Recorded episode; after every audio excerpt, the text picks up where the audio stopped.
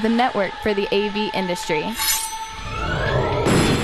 What are you listening to? This, This is AV. This This. this is AV, Nation. This is AV Nation.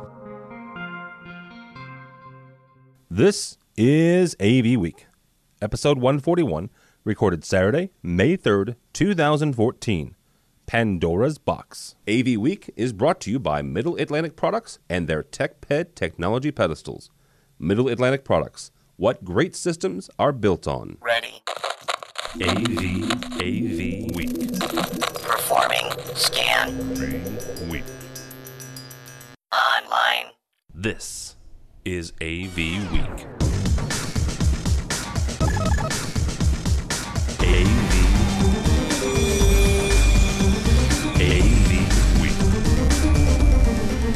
And welcome to another edition of AV Week. I am George Tucker, your host for today. Tim is away on business. Uh, we've been having a fun technology day today. Uh, a bunch of integrators having some fun. My name is George Tucker. We're going to have some guys joining us in a minute, but before that, I'm going to try and connect our friend Joel, who uh, uh, asked to join us, and Google is not being happy. No, it's not doing it.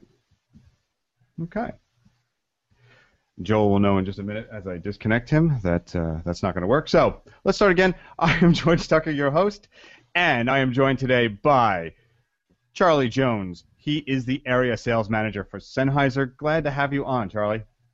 Thank you, George. Happy to be here. Yeah, and Charlie was helping me on the uh, offline version of this, trying to get everybody together. All right, also joining us today is Dave Parada. He is Chief Operation Officer of PSP Surgex. Good to have you on, sir. Glad to be here. It's ESP Surgex, and glad to be here, George. Thanks for ESP having me.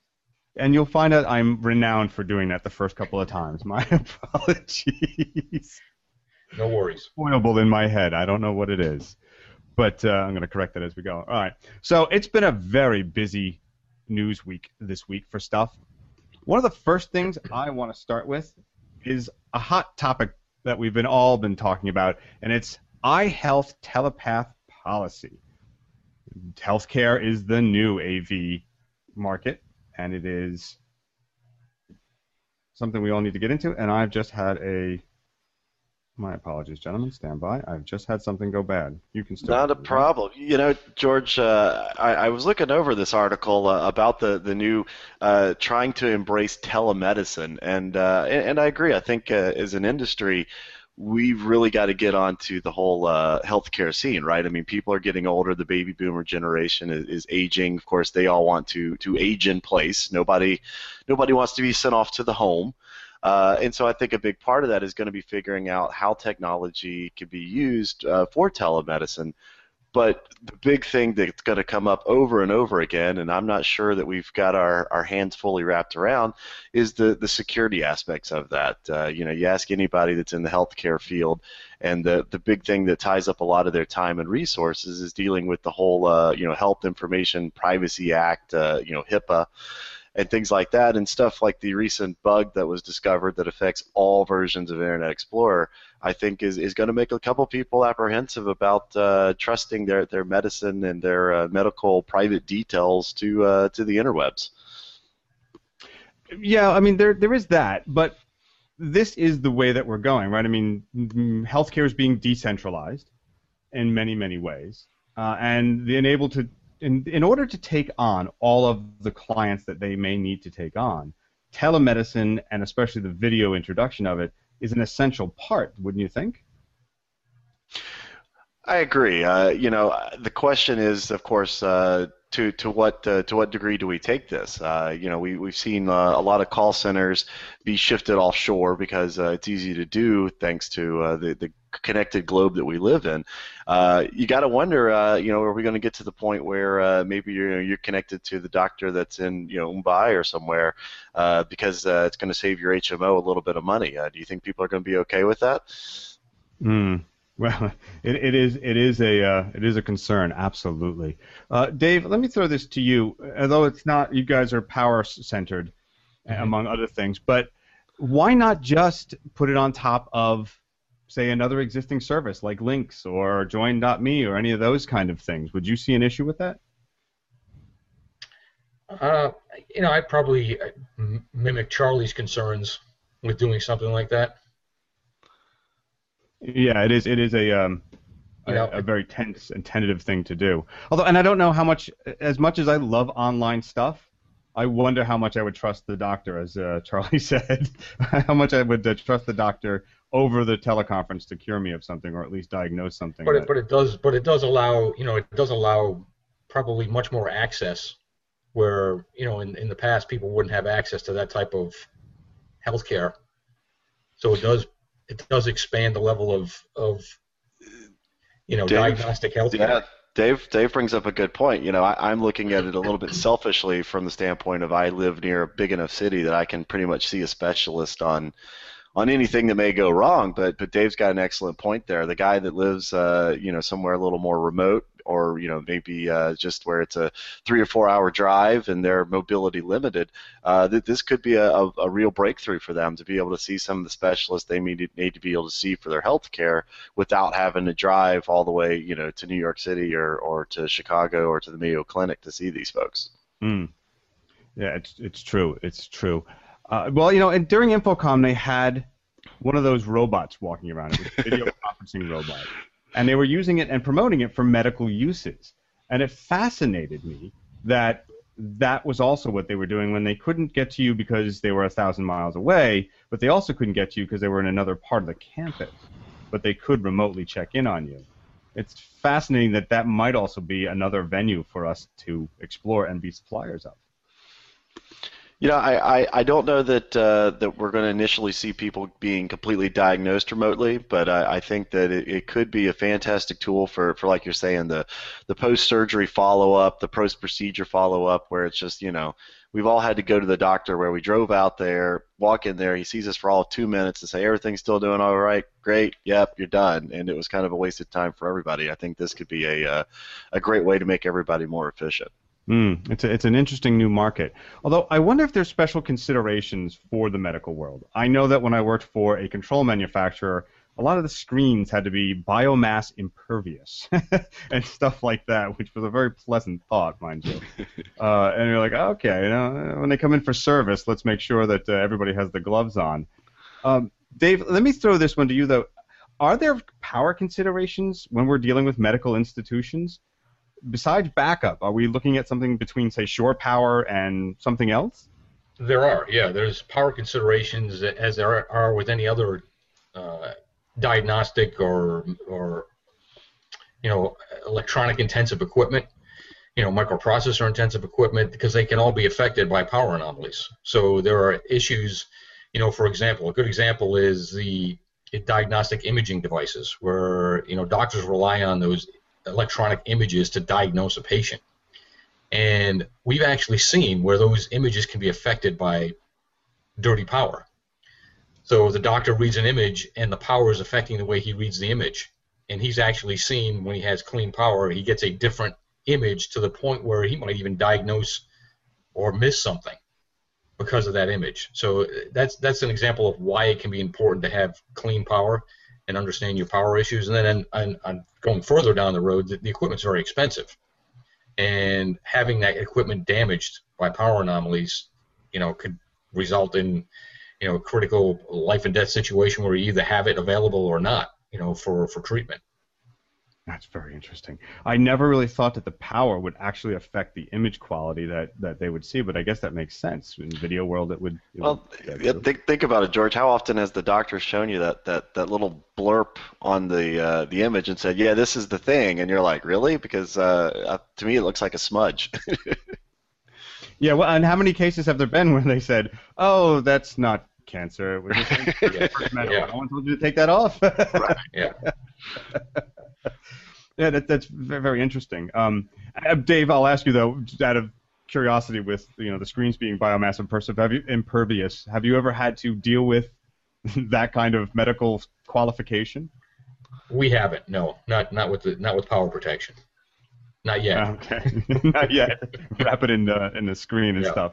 Um, for, Fortunately, you can usually stick their power stuff, I think, uh, underneath the bed or out of the Yeah. blood spray path. Out of- exactly. Yeah, somewhere in a closet. You know, I, we may have just had Joel join us. Joel, are you there? Yes, yes. I am Ah, here. look at that. Uh, Joel Bielheimer, he is Vice President, System Integration for Pershing Technologies, amongst other titles that add to your card now. Uh, one or two. Uh, Chief uh, Information Security Officers, probably the, the one we're here to talk about today, maybe. But um, my, my apologies to the group for being late. Um, technical difficulties, which I'm sure everyone will laugh that the IT guy had technical difficulties. So That's all right. You joined us even though we had technical difficulties on our side as well. And Charlie jumped in and covered for me while I was trying to get the uh, system to not crash. That was a good one. Mine was the Microsoft going, yes, we're going to update you now. Yeah, thanks. That was not fun. Uh, well, we were just talking, uh, Joel, about the healthcare market and how they are now putting out some laws or proposing laws that would require video to be part of the initial consultation, whether remote or even in house. Have you uh, seen this as part of the new market, uh, especially for the IT information area? A- absolutely, and I th- this I assume is coming off of the the recent state medical board group, the the Yeah. Federation of State Medical Board uh, policy adoption. Um, you know, I, we think that this is actually a, a really strong move. Um, one of the one of the interesting things about, uh, and I'm sure you've talked about HIPAA and all of the information protection considerations. Uh, HIPAA, of course, being a federal policy, um, like quite a lot of federal policies, sort of describes what they think you should do, but they don't actually tell you how to do it. Um, there's uh, there's not a lot of actual practical implementation uh, guidelines built into the HIPAA rules. So what um, so what it looks like the the Federation of State Medical Boards has done is kind of taken that and said, okay, we, for for the burgeoning area of telemedicine, which particularly impacts small providers and especially rural healthcare providers, um, you know, where where the nearest doctor may be 20 or 30 or 100 miles away from their from their patient. Um, telemedicine is, is obviously a booming area, particularly with all of the cloud services that are available, you know, Blue Jeans, Google, those types of things. So, um, so what they've done is they said, okay, we know that you're starting to use these technologies, and those are good things, but you need to be mindful of the patient privacy issues, the uh, the truth in lending issues, well, not lending, but uh, you know the Hippocratic considerations. So, so, so the uh, state medical board adopted uh, a set of guidelines for service providers to actually kind of try and help them uh, implement these things. Because keep in mind, especially again in the rural areas or for the small providers, you're talking about an office that might have 10, maybe 15 employees. They are not information technology experts. They are not information security experts. They're not video conferencing experts. They are doctors, and that's what they do. So, uh, so this is an attempt to kind of give them a little bit of help in particularly in the online areas where there, there are a lot of services that are popping up to uh, to assist uh, patients and service providers with this. And, and what does that do for the integration of AV and IT? Do you see this being more in the hands of IT and less in AV, or is there room for the combination of the two to to coalesce? I, I think there's definitely uh, there's definitely room for the the two sides, and, and frankly, I don't like. Let, uh, let, let me wear my heart on my sleeve for a minute. I don't like the AVIT dichotomy. I think it's one large communication system or, or communication enterprise, and and so I I see them as uh, as two sides of an extremely similar coin. So, but that that having been said, um, I think for for smaller service providers where you know they can they can use a, a Google Plus type service or you know Microsoft Lync or again Blue Jeans, any of the cloud-based services. I think that's where this policy is mostly aimed at is, is to try and codify some of those rules because there's very very specific rules about financial disclosure and uh, uh, re- relationships that service providers have to have with manufacturers or possibly even with the telemedicine service provider. So, um, so that's that's what those guidelines are attempting to, to codify. But that having been said, I think that the the audiovisual industry, the InfoComm industry, if you will, um, definitely can take take these guidelines and apply them to, say, physical implementations, uh, hospitals, academic environments, because the state medical boards certify all of those types of systems. It's not just you know, you know, Doc Smith down the street. You know, it's it's the state hospital systems. So so it, it provide while it is mostly targeted again at online service providers, those rules can be applied to much larger uh, implementations as well. And if you're, I, I, would say to any AV service provider, if you're not looking at uh, the medical vertical or um, or you know verticals vertical channels or customers that are that are related to, to medicine or, or health or telehealth, um, you're missing out because there that is that is probably the single largest area of growth in our industry over the next I would say decade. And the next question I would ask you in that, because this came up with us earlier, is from your IT perspective, especially in healthcare, why not use just Microsoft Lyncs or Join.me or any of those other services that provide secure, as they say, right, uh, conferencing? Right, I, I, I can visualize the air quotes that you put there. um, so the um, the issue that that those services have, and and from from a visual diagnostic perspective, they're actually great. I mean, I, I can see you right now, George, and I'm sure if I had passed even a D plus in biology, I would be able to tell you that you're looking great, and you know, hope those allergies are clearing up. Um, but for for the visual and auditory capabilities that these services provide, and, and, and the policy very specifically outlines that. It says, you know, they're capable of doing it. That's that's not the problem. The problem is that if you go to uh, Join Me, for example, it, you have no idea who the person you're talking to really is. Mm. Um, you know, there's no certification for that. Join Me doesn't register you, George Tucker, as George Tucker, you know, MD. Uh, they have no idea where you are. Uh, they have no idea what your knowledge base is. So, so what the the medical boards are trying to do is create, uh, I believe, is create a certification process by which uh, probably third-party service providers or or certification uh, boards can come in and say, ah, okay, here's the list of doctors that we have that um, that we have validated uh, you know, in terms of their credentials, in terms of patient feedback, in terms of meeting, you know, uh, patient electronic health record privacy requirements. Um, here's all the disclosure statements that uh, that they've provided to us or that we've been able to generate for them. Um, and oh, by the way, we might happen to use Google or Lync or Join Me, but that's that's probably going to be a branded uh, you know, sort of third party or white label type service, um, you know, for may, maybe not. They, they, they might have the ability to, to merge some of those. Um, or they might partner up with again like a BlueJeans or, or a Mirial or something like that, you know, ClearSea.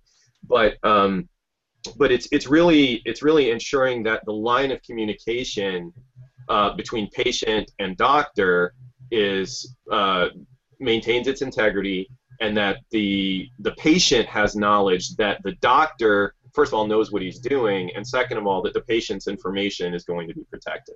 That's mm-hmm. that's what they're trying to clarify. Right so there might be some options for them there but it still doesn't take out of our hands the stuff that we'll need to do because it needs to be secure absolutely absolutely. So so i think i think there's definitely that's part of the reason why we we we really like that uh, that move by the boards um, as a service provider ourselves um, we think that opens up a lot of opportunity. Um, and of course, since it's the in, it's not one state doing it, this is now a national standard that all state service providers uh, have have agreed to support. So. Right, and that's an active that is live that is now. Uh, I believe so. I'm. I will confess, I am not a world's greatest expert on state mm. medical board policy adoption procedures. So uh, I would be willing to bet that it probably has to be san- uh, sanctioned uh, to to some extent. But um, you know, there may be a comment period or something like that. But by all indications, that um, this is sort of a a new a new age for uh, for the state boards. So. Mm. Interesting. Well, moving on from from what's coming new to something we probably all had to deal with The worst oscilloscope user manual of all time. This comes from the EE Times site.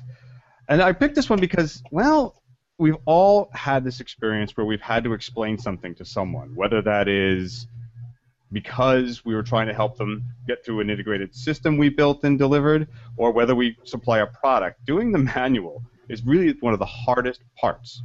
Right? We've seen manuals where you know they are directly translated from being the engineering specs that they gave to the engineering department to do. It will do the following. It shall have X amount of processes, et cetera, et cetera, and that shall be accessed by button on the left.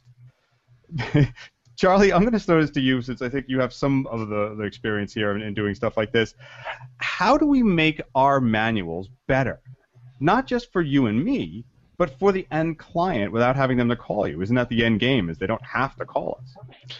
Yeah, you're, you're absolutely right, George. I mean, uh, you know, I, I in, in a previous life actually uh, worked for Mr. Dave Parada there at ESP Surgex doing ah. tech support. Uh, and and you would get these calls from people that that uh, yeah I mean a big part of it you know fell into the category of uh, you know uh, RTFM read the freaking manual uh, where it was obvious that you could tell them you could quote you know scripture and verse exactly where in the manual they could find that bit of information.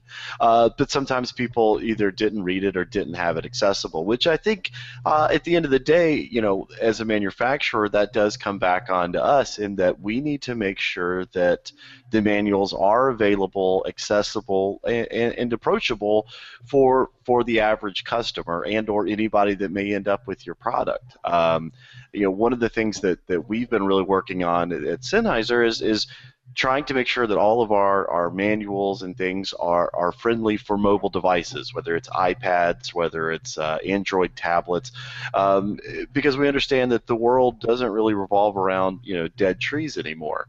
Uh, you know, you, you, you go in and you meet with a lot of uh, you know whether it's dealers, consultants, and users, they don't want the manual. They don't want the manual. They don't want the catalog. They want the way, uh, the ability to quickly and easily access the information.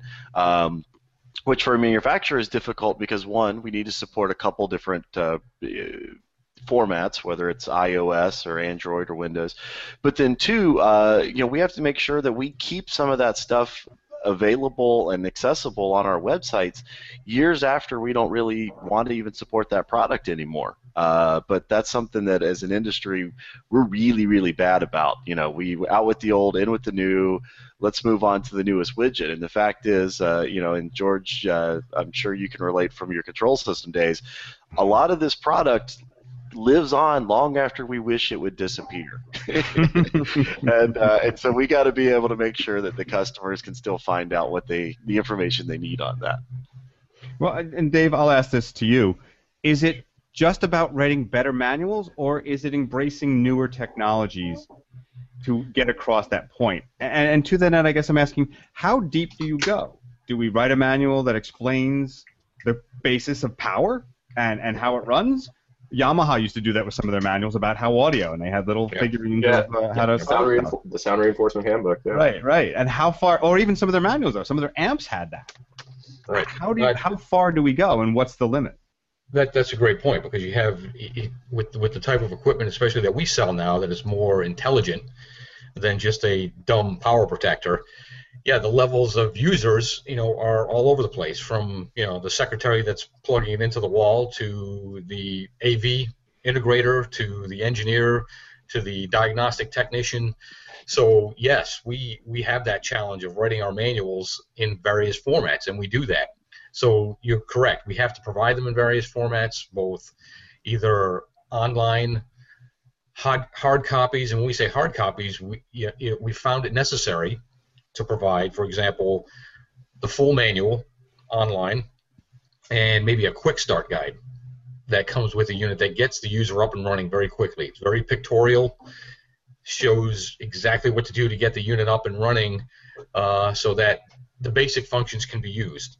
And then the more advanced functions, yes, you'd have to go to the manual. And then what we've started to do also, because of our a lot of our equipment now uh, runs with a level of software interface, we've embedded the manuals into the software. So there is an icon in the software that has the manual and maybe some some pointers or questions, and even to the level of you know, as you stated, a like technical troubleshooting guides. How guides? How do you use and interpret power anomalies? What is the what is the uh, cause and effect, and how do I fix it? So we started to do that also. So yeah, it was a great point about you, you've got to you've got to embrace the different levels of user now and as equipment gets more sophisticated, you need to be able to provide, you know, much more in-depth um, information about what the equipment is doing. And let me uh, one more to that then. From the manufacturer standpoint, do you think that maybe producing an amp, uh, an amp, an app can can benefit maybe a troubleshooting app, sort of like the old elect- electrical handbook we used to get, or the little uh, the technology handbooks we used to, the black thing that we used to all get? Yeah. Is that an yeah. option, or is it does that become just too much to keep up? No, I, absolutely, because you know a lot of the technicians that use our devices, for example, you know, are using tablets and mobile devices. So yes, a, a, an app to help them diagnose uh, power problems or to, to use the equipment. Yeah, that's a that, that'd be a fantastic addition to our our our you know volume of, of manuals and technical information. Hmm. And, and I want to say that I think Fluke may already have something like that uh, for for multimeter use, if I'm not mistaken. That's right. Yeah, I believe they do. And so, Joel, I'm going to put this to you actually, uh, as I put your website up, so we can have an image for you when we talk. So, Joel, from the integration side, though, we don't always provide the best manuals as integrators. We try, and on the commercial side, it's more common than, say, the residential side.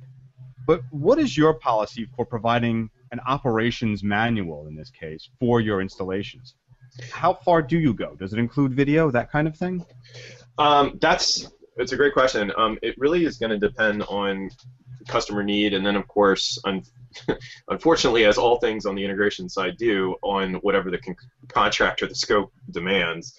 Um, we we have gone so far as to provide uh, actual video manuals to certain customers. Um, typically, that would be uh, if we're providing a client-side application um, or a management application on the server side, where we can do a series of screen captures uh, in, in live live time, um, real time, excuse me, to with an audio overlay to say, okay, now you know click up here, you know, follow my mouse, those, those types of things. We have done that. Hmm. Um, that there's it's very difficult to do that for systems that are closed, however. And, and when we say closed, we mean a closed network like a typical you know Crestron or, or AMX type control system, those types of things where, where there isn't a server, there's probably no client, something like that. Um, typically with that, you know, the, the traditional way to do it has always been, you know, take screenshots, turn them into PDFs, uh, you know, provide the push button here type uh, type narrative. The, the, challenge that, that we see, um, and this is both as a service provider and also as a service consumer, for you know uh, a Microsoft application or uh, you know a Cisco a switch or a Dell server or something like that is very, very rarely can the service provider anticipate all use cases. And, and, and Dave, I, I think this goes back to your point as well, um, where you can provide uh, a baseline where which will probably cover 80 85% of most implementations most use cases you can provide an FAQ or a wiki that might add in another 10% or something like that. But I'll be honest, the really tricky ones, the ones where I'm on site or, or Dave, Charlie, you know, your your technicians are on site banging their head against the wall because it's just not working, or you have a customer calling, you know, banging your technician's head against the wall in, an unfortunate case. Um, the those are the ones that no amount of documentation that a service provider or a vendor is going to be able to generate is going to is going to cover it. You know, that's that's an instant tier one, tier two escalation. Um, I'll be honest, the way that I get through most of those is not actually by contacting the manufacturer. It's usually if it's if the manufacturer is large enough, it's usually working through um, online forums um, you know, that uh, like VTC Talk, uh, you know, for, for video conferencing, um, just banging around the Microsoft forums, uh, their the knowledge base. Um, obviously, if a manufacturer's it, it, you know supports a relative a smaller market, typically, it's going to be difficult for them to create that kind of forum. But that doesn't mean that somebody else hasn't run into that issue somewhere online. Um, that and that's typically where where the really thorny issues uh, get worked out um, because again there's just no way to document them and and going back to, to Charlie's point earlier um, which I thought was actually a really good one um, the the the AV industry typically does not do a very good job of end of life issues um, they don't declare products to be end of life um, there's like you said you know products will linger um, in, in the field, and the manufacturer will sort of say, well, you know, we don't really support it, but I could probably find a guy in the back who built the source code for it maybe 10 years ago, you know, that kind of thing. Um, that's that's actually very different from a lot of IT service providers. Um, you know, they'll just take products. You know, I mean, Windows XP. I mean, you know, was officially declared end of life. You know, three weeks ago, and that Internet Explorer vulnerability that just came out it won't ever be fixed if you have Windows XP. Microsoft's okay with that. They, you know, they gave them, you know, they gave everybody about two years worth of notice, and you know that they're now they're large enough, but they also they have other business needs. They cannot continue to support those types of things. So, you know, I, I think that's something that our industry needs to consider is is taking a more active role in saying, look, I'm sorry, I love you, I want to keep your business, but you know, you're working on a platform that's 10 years old. I can't support that. And, well, sometimes we want that, like uh, Windows Me and Vista, and not to name a few, Clippy, uh, things like that to get rid of. You know, we're we're happy when they say yes, we need to get rid of it. Exactly. Yes. Um, well, let me just take a quick moment here because we have a sponsor. AV has a sponsor. AV Nation is sponsored exclusively by Middle Atlantic Products. The Mid-Atlantic has designed a line of technology pedestals that make your conference room installation much easier. The TechPed series is a conference of table support systems for maximizing space and promoting cable and thermal management. There are lots of different finishes to choose from, so you can match your room as best as possible. And there's also options like options like wire mold, power, and cable retractors. The TechPed series from Middle Atlantic Products do for conference tables with a credenza rack did for credenzas. Uh, this is actually a really cool thing. The first time I saw this in the installations I do, I love those little pedestals. It's like a half rack system. I can't believe I didn't think of this. Why did we have to wait so long for it? So, uh, thank you to Middle Atlantic for sponsoring us. You can find more information about these at middleatlantic.com forward slash avnation hyphen techped. And thank you to our sponsor. All right, so the next article we want to talk about is the FCC. Yes, everybody loves to hate the FCC. Everybody loves to talk about them, but they have recently went and said that net neutrality doesn't really exist, or at least that's my take of it. Um, guys, I'm going to ask you about this. I'll start with Charlie. Charlie, can they really do this, uh, or is the Pandora's box already open and we're down the slippery slope of it ain't free no more, baby. Uh, I'm afraid that uh, I'm afraid that you're right, and that the Pandora's box is open and the proverbial cow has left the barn. I mean, uh, you know, the problem is the FCC um, has really gone from its traditional mandate of, of, being, you know, a government agency to just kind of make sure that uh, RF didn't trump on each other, to, to really whether they want to or not are, are very much kind of a political pawn, and definitely not to get into politics on this show. Uh, but but you know the the point is that uh, as administrations change, unfortunately the FCC kind of feels the pressure to change with it. And uh, so I, I, think that right now, in terms of net neutrality, uh, we're very much into a point where it's kind of those that can afford to pay to play are the ones that are getting preferred access. And so we've seen recent uh, agreements between Netflix uh, and Verizon, Netflix and Comcast to make sure that that they have access uh, to the bandwidth that they need to, to provide their service. And, and while that's absolutely fantastic and that it keeps my wife from calling me at 10 o'clock at night when I'm on the other side of the country to complain about not being able to, to watch the latest video on Netflix, uh, it really stifles a lot of innovation. You know, uh, a lot of these things like Netflix, you know, they didn't start off uh, with the backing of you know a Google or, or someone else with really deep pockets, uh, and so you you really the fact that the the internet was kind of a you know wild west in terms of you know may the strong survive and you know come on in. Uh, you know i think that unfortunately that those days are starting to, to pass and I, and I really fear that's going to stifle innovation long term.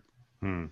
yeah i mean there's lots of different little startups out there. But, but is that part of the problem is that there's too many people coming out? And as was infamously said it's not a dump truck it's a series of tubes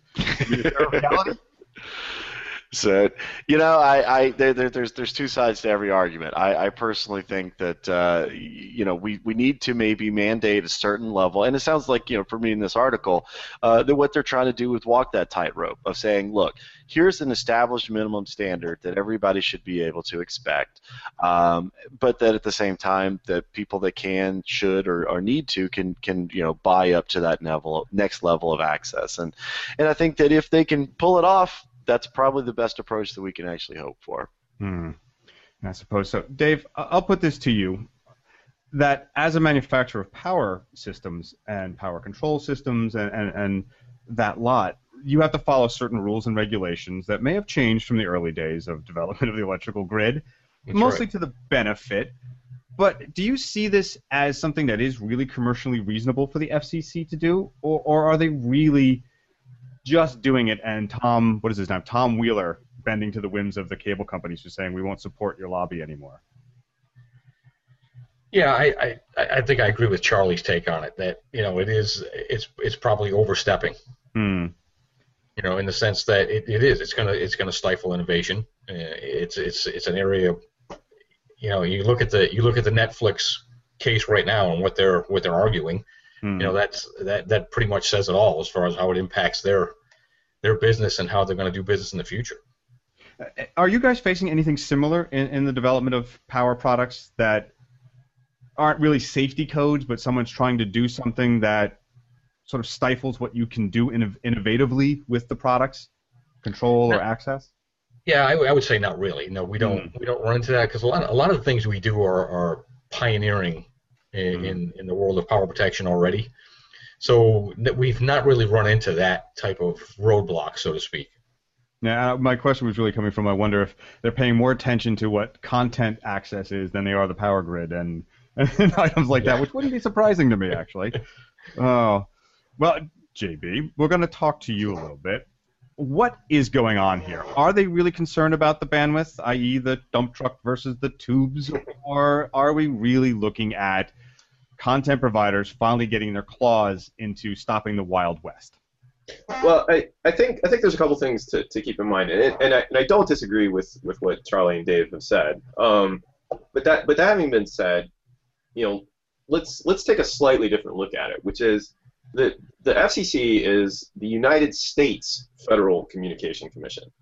Um, so it, it only has jurisdiction within our national borders, and you know, it's it's interesting to maybe look at what another country like oh I don't know I'll randomly select not randomly at all select South Korea um, and look at their online capability profile um, or Japan or, or some some of those the Asian countries actually some of the European countries as well. And you know you realize that they have much much greater not just bandwidth but service capabilities precisely because they do have more regulated internet capabilities. You know, the, the United States has this weird situation where we have the vast majority of the service providers and the content providers who built the system, but the the pipes, the tubes, uh, are actually fairly restricted, especially in again in, in sort of rural areas or you know places where there's just sparsely pop, sparse populations. You know, we, we can't all live in uh, Googleville, Kansas, um, unfortunately. So uh, unless and until that that becomes uh, a reality, I, I think I think part of what the FCC is trying to do is to say, look, if we don't create some kind of baseline, then we are going to be left behind as a country. That um, you will you will have and, and so so yes, obviously there has to be in their mind there has to be sort of a, a pay to play capability. But the, the the other side of the equation is you know, we also are trying to insert ourselves into the conversation so that we can dictate a minimum level of online connectivity. So, so some of it is, is the minimum bandwidth uh, requirement, although that hasn't been defined. And do keep in mind, these are proposed rules. This hasn't actually been adopted yet. But, um, but they haven't defined the minimum bandwidth. But, um, but by the same token, they're also trying to uh, create the ability or ask the question as to whether or not the FCC has the ability to regulate peering. And that, I think, is actually the far bigger impl- implication of, of this effort. You know, net neutrality has been bandied, bandied around for a while, and, you know, f- on, Silicon Valley and, and you know, the, the proto-libertarians of the net may, may not like it, but in reality, there was probably always going to be some regulation that was going to happen. But the, the fact that the FCC is trying to insert itself into the peering discussion um, so that uh, so that those uh, relationships between content providers uh, like Netflix and service providers like Comcast uh, can be uh, can be actually governed and regulated. I think that's that's kind of the other side of the equation because right now those are completely unregulated. The FCC doesn't even have the mandate to do it. So so I think that's what they're trying to do is to say, okay, guys, it, it has been the Wild West. Now we have to create some standards, both for, for the minimum, but also for uh, for the maximum as well. Well, and I asked the question because the early days of radio were pretty wild, uh, and the FCC has gone back to saying that uh, some local radio stations can operate on what were uh, what were and are existing commercial bandwidth. Is that a sign that they're focusing more on the internet and its infrastructure and giving up off air, uh, or can we get to a point where we can bring it back to an equal an equal balance? Um, because I have to say, I truly do fear that my my, my cable provider, uh, Cablevision, is renowned for being draconian uh, in its in its efforts to stop people. Uh, but can we get back to that sort of innovation where, from the groundswell up, and the hobbyists who are far much uh, far more intelligent than the hobbyists were back in the days of early radio, to help us drive that innovation and keep it going without it closing off? you know, I'd, I'd, I'd like to see that. And, and I think there's always been, I mean, I got started in radio, to be honest, uh, back in the several previous decades. Uh, but, you know, I, I, there's all, for example, there's always been a movement to, to reinvigorate the uh, the community radio capability. Um, you know, the the 1K uh, the the 1K tower argument that's been around literally for, for 20 or 30 years. Hmm. Um, and and certainly I think that uh, the current administration uh, it, is trying to support small scale uh, uh community oriented uh, communication capabilities. But the fact is, you know, the the Comcast of the world uh, they don't really care who, who wins elections. They, they contribute to both sides. The, they, they always make sure that they're on. And, and I'm not trying to pick on Comcast. I you know that was the first name that popped into my head, but they everybody all hates it. their own cable company. We know that it's they, sort of like your cell company on somebody's lawn. But but diplomatically, I have to say this is not about Comcast specifically. All of the cable companies lobby. Uh, the NAB is the single lo- largest lobbying organization, National Association of Broadcasters, the single largest lobbying organization in the country. Um, so so they are very very well positioned. Um, I, I think I think the, the the fight is always has been and probably always will be over the last mile. Um, in other words, how uh, whether it's coming in over a coax, piece of coax or a piece of fiber, or whether it's a citywide, you know, WiMAX, uh, if or whatever the next generation of, of uh, metropolitan area uh, wireless technology is going to be. Mm-hmm. Um. Uh, yeah, because that works so well. Mm. But um, but point being, um, you know, I think what the FCC is starting to realize is that uh, there is not a single pipe to for the last mile anymore. There are multiple hmm. pipes for the last mile, and that you, you, you can you can take the, the argument and uh, the position and not be wrong that maybe this is outside the FCC's jurisdiction, but um, I think what they are trying to point out is well, if it's not in our jurisdiction, it's not in anybody's jurisdiction, and at some point, uh, this this is considered a utility. Um, you know hmm. what happens when phone lines nobody uses i mean i, I don't have a hard line in my house Um, I only have a, a cell phone, for example. That is the only way that I can communicate to the outside world. So what happens for 911 service? Um, okay, well that has to be regulated for me. What happens if I don't have a cell phone? What if I only have VoIP? Well, you know, okay, the phone regulations don't apply to me because it's Ethernet. Or you know, h- how does all that work? I think that's part of what they're trying to figure out. Um, I, I'm, I'm actually kind of a libertarian at heart. I don't like regulation where it's not necessary, but I think looking looking at the internet as a service rather than as a you know something that you randomly do for entertainment purposes you know that's what it was 20 years ago it was for generic communication and, and but now it's the internet is this it, it isn't a thing anymore it's it's a concept it's a service it's a set of applications it's a business model so I, I think it's actually very legitimate to say um, somebody somewhere has to regulate that, or the private sector has to develop uh, some set of standards uh, to, to, to, to be obeyed uh, for content provision. And, and that's, I, it's not an easy question to answer, and obviously the people who generate the content um, want to be able to charge as much as much as humanly possible, and the people who purchase the content don't want to pay anything for it. So I think inevitably they're going to have to meet in the middle somewhere. Well, one of the things that you've dovetailed into was the news factor story. Uh, CEOs need to become customer experience evangelists. And I wanted to pick this one up where we were because all of us have been talking a little bit about this when we covered the manual and other things. Dave, I'm going to go to you. It starts from the top, doesn't it? In order for a company to succeed and to have customers who are excited about it, it starts with the guy who runs the place.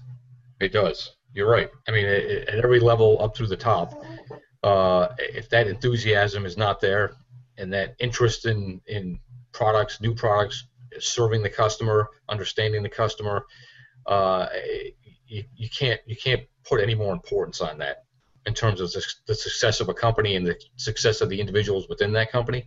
Hmm. Because you're right, it's it's it's driven from the top down, and you know they're the CEO, for example, in our company and other companies I've worked for, one of the things they do routinely is they'll, if no one's available to take a call, they'll take a call from a customer for whatever reason.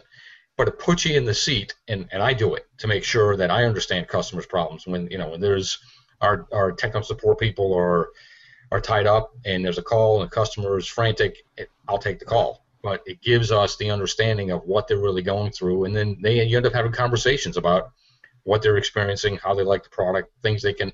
That, that's the only way you're really going to understand uh, your market, your customer base, because you become you can become so far removed at different levels of the organization that you you fail to see the forest for the trees. Well, it, it is true, isn't it, that uh, Charlie? The, it is true. You cannot be a CEO or a manager of any division without having that enthusiasm, and if you're not doing it, your staff won't do it, will they? Uh, absolutely. I, I, you know, it, it the the big thing with uh, across a, a, lot of different uh, tenants these days is is authentic experience, right? You know, when uh, when we were all kids, we were happy to go down to Florida and see the fake mermaids in the tank, and these days, you know, that's that's not uh, it's not authentic. It has to be real, and and people are expecting that same level of expectation from the people that they choose to do business with. They want to know that they're not just being sold a bill of goods, that mm-hmm. the management act- actively supports this product, they believe in this product, and uh, and and like Dave said, it, has got to be throughout the entire organization. Uh, you know, we've seen more and more, thanks to just the, the availability and the always on nature of the internet, where occasionally, sometimes upper management, maybe maybe for say a, an old white dude that happens to own a you know NBA team, makes a really bad comment. you know, just making this up as you go along. Right, right, right. I just, I'm just snowballing here, guys. Try to work with me. Uh, you know, make some really, really bad comments. And uh, you know, years ago, then uh, you know, never that it was okay, but years ago, it might have gotten swept under the rug and nobody ever would have known about it. But these days, we have to make sure that that we're looking out for the customer at all levels of the organization. Uh, and that's you know one of the things that you know, I run into wearing you know company logo wear in an airport or you know people will come up to me oh Sennheiser. You know, I bought the XYZ headphones or you know the microphone, and you sometimes takes the good with the bad, but you've got to be you know ready for those types of customers and let the you know uh, comments and let the customer know that that you appreciate their feedback, uh, because in the long term, people have the choice of buying. In my case. Any number of different microphones or headphones, and we want to make sure that uh, that we're giving them a reason why Sennheiser should be the one that they purchase. Well, before we went on air, you and I were talking when we were working through some technical difficulties uh, ahead of time. You and I were talking about my experiences with Uwe. Uwe was the face of Crestron, uh, Crestron of Sennheiser. Sorry, I worked for Crestron for years. Right. It always hits my head that way. Um, was was the face, and I remember him at the trade shows. I remember when he showed up, and his enthusiasm and his willingness to hear everything was fantastic. You know, and back in those days, sometimes he oh, you know ran right over you with with information uh, about you know no no you're wrong and here's why. Uh, which is why I the, probably got the Crestron thing up because George Feldstein used to do that a lot too. It's like, oh yeah, I'm going to go right after you, and he wants that argument. Um, but even Feldstein had that special quality that, as much as he was trying to argue with you, he wanted you to prove it, and that was his way of of, of reaching out. Uh, I, I always found that fascinating, and, and it was a good lesson in life uh, as to how to promote your company, even for AV Nation, how to promote it. That no matter what you get, you have to be able to roll with it and listen to that. I, um, you know, a, a perfect, uh, you know, and not to tie up the conversation too long, but a perfect example from the the our our kid sisters over in the residential world was uh, was Sam Runco. I mean, this was a, a guy that from the top really drove an entire business segment and built an entire company around his larger than life persona and his tequila fueled parties. But at the end of the day, you know, people knew Runco, they knew what they stood for, they knew that they'd be able to get the support and things that they needed. And uh, to me, it's kind of uh, it's kind of a, little bit of a uh, bittersweet changing of the guard. You know, when Sam, not to begrudge him selling out to Planar, I mean that's you know, you take the check and run when you can get it, man. Uh, but you know, to these days, you know, who who really talks about Runco anymore, right? I mean, when was the last time you, that you saw anything? Because now it's just another projector company, and uh, I think that sometimes having that strong strong position at the top or that strong spokesperson can, can make all the difference between a product that's great that nobody knows about and a product that becomes a you know a Kleenex or a Xerox. Hmm. There is that. Uh, Dave, I'll ask you this as a manufacturer. I had an experience with an associate who posted about an, a situation where he was at the airport wearing his his company logo. You have a company logo shirt on. You're at an airport, and he said the name of the company, looked at the guy dead in the eye, and goes, that's that's why I use XYZ, so I don't have to use you guys or something like that. And this is a fairly high level person there. How do you deal with that kind of criticism? You know, do you do you listen actively or are you looking to to prove them wrong?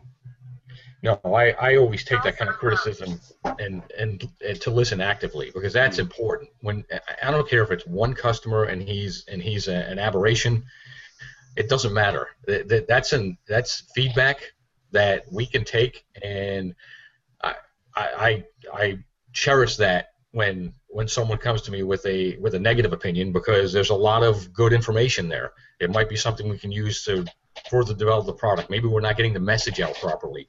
It says a lot, you know. And any input is valuable. Hmm. Uh, you can you know you can choose to disregard it, but you're doing yourself a big disservice when you do that. So you know, it's it's it's it's important, and I, I I encourage my guys to do the same thing when they get those kind of calls or they bump into people who say that. You know, ask questions, listen, ask questions, ask what can be improved, but you, you got to turn that conversation around so that maybe there's something we can do to help that customer. That our product is deficient in some way, has some feature that they wanted and it, they don't they don't see it okay, how can we add it? Maybe we can do it immediately for them, and it adds to our, our the, the value of our product. So it's, it's extremely important to, to listen to that type of conversation. Yeah, and I like that. I mean, I've seen too many examples where people want to, you know, take command of the, the conversation when it is really a listening. And most of the time, it's a misunderstanding, and you can always get through it. Sort of like the That's rule right. of social media. All right, one last story, gentlemen, that we can get to today. This one comes to us as well from EE Times, but I found it interesting. Startup pioneer printed electronics.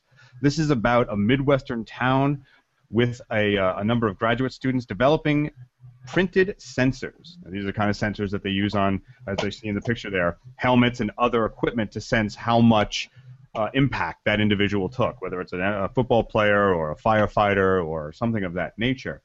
Uh, but this is in a small town that once did printing, and they're now utilizing their knowledge and knowing of a market need to develop a town into a new world or into a new industry.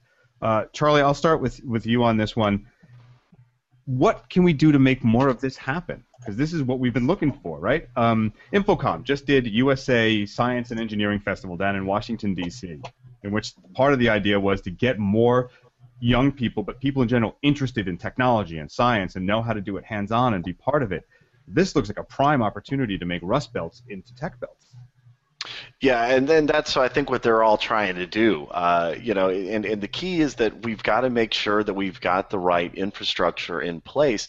Whether it's uh, you know, like we were talking earlier with uh, some of the Google communities and things like that.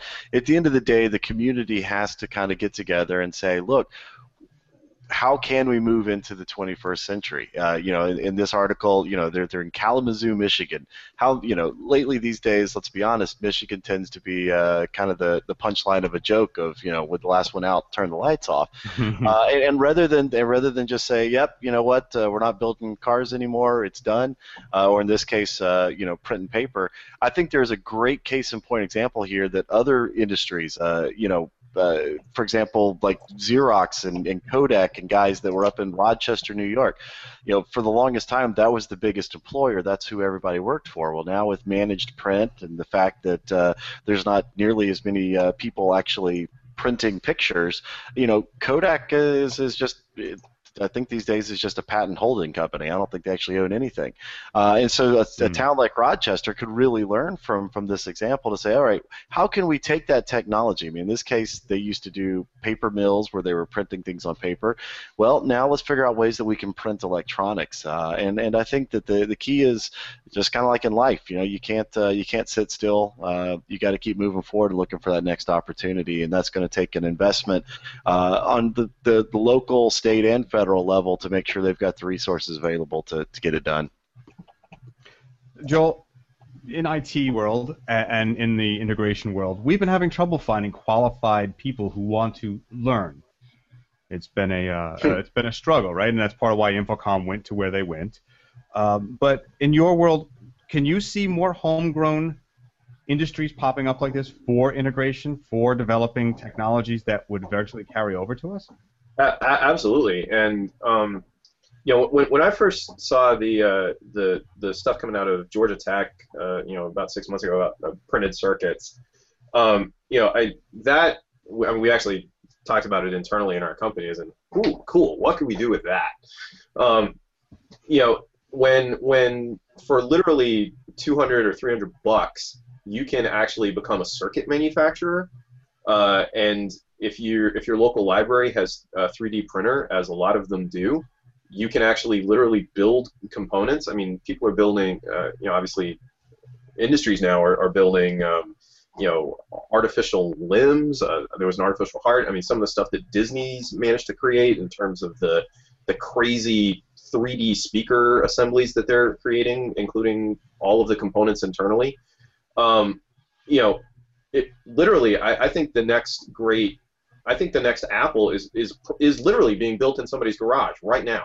You know, somebody's coming up with some, and it might be an AV product, it might be uh, a home security product, it might be the next version of whatever the iWatch is supposed to be. I mean, who knows?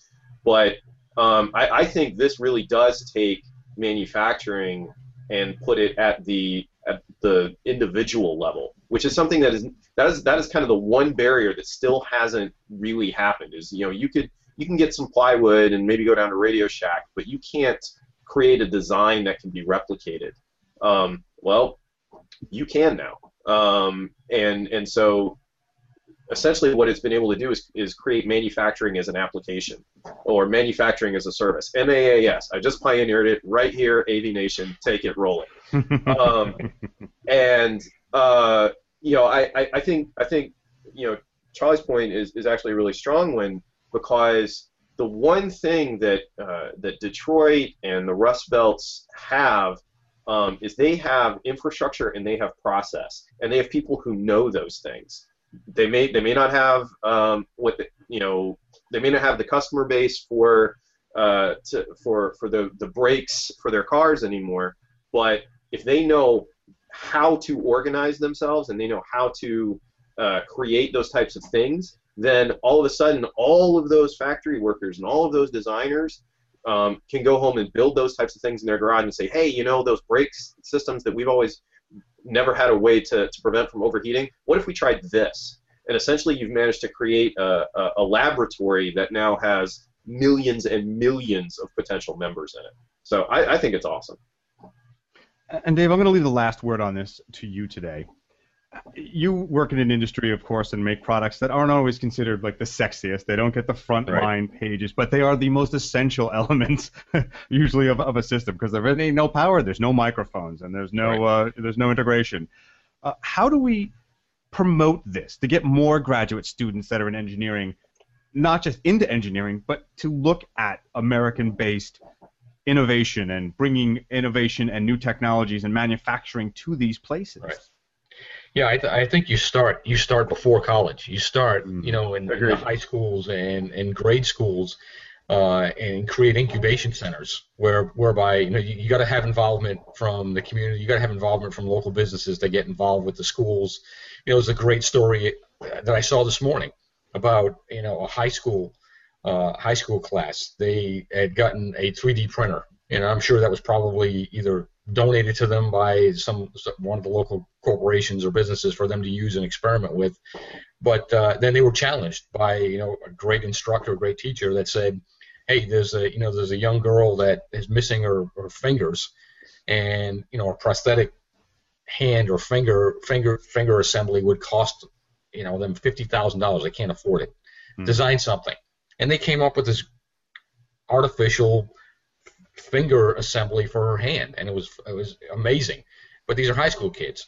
But that's how you that's how you stimulate them by giving them real world problems. It really takes, and it does take, you know, the, the especially the local businesses to get involved in the schools mm-hmm. and to introduce these these kids to technology, and to see that they do have the ability with their own thinking because you know they'll think outside the box and and use and use the tools you give them to come up with something that you know maybe my best engineers couldn't come up with. So it's that's that's where I see what's what's extremely important that would that would really uh, promote that type of that type of uh, activity in this country. Hmm. Well, we're going to leave it at that. That, of course, is our good friend Dave Parota. He is Chief Operation Officer of ESP Surgex. I got that wrong, so I'll say it again. ESP Surgex. I got it wrong in the beginning. Thank you so much, Dave, for joining us. Where can folks find you and about the, the products? Uh, they can find us at uh, espei.com or surgex.com. There you go. Any Twitter or uh, social accounts? Uh, we are on Facebook and Twitter. There you go. You can find us there. Also joining us today is Charlie Jones. Charlie Jones is the area sales manager for Sennheiser. Thank you so much, sir.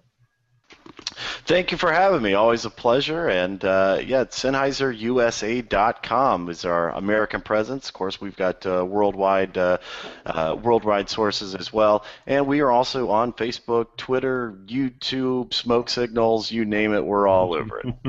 there you go. And also joining us, uh, who made a valiant effort to get here, is Joel Bellheimer. He is Vice President System Integration for Pershing Technologies. Joel, I've been showing your webpage and your bio on that page as your sort of avatar while you speak, since the video didn't come through. But where else can people find you besides PershingTech.com? Uh, actually, um, not typically on social media, but I will be uh, supporting a series of panels at InfoComm on secure AV this year. Ooh. So um, if that's a topic of interest to your readers, um, or readers, good lord, that's how old I am, uh, to your listeners and viewers, um, that will be on Super Tuesday this year. Uh, so look forward to speaking with anyone who's interested. Do you know of the uh, the number to that? Do you know the course number or any of that information? Um, that's all right. We can no. send it to you later. We'll put it in the show notes for people who are interested. Absolutely. Great. Thank you. Absolutely. All right, and as one final note, I want to say I want to thank our sponsor, Middle Atlantic. AV-Nation is brought to you by Middle Atlantic Products and their TechPed technology pedestals. Middle Atlantic Products, what great systems are built on. For more information, middleatlantic.com forward slash AV-Nation hyphen tech pod. That's middleatlantic.com. Gentlemen, thank you so much for joining us. This has been another edition of AV Week, and we look forward to speaking with you very soon.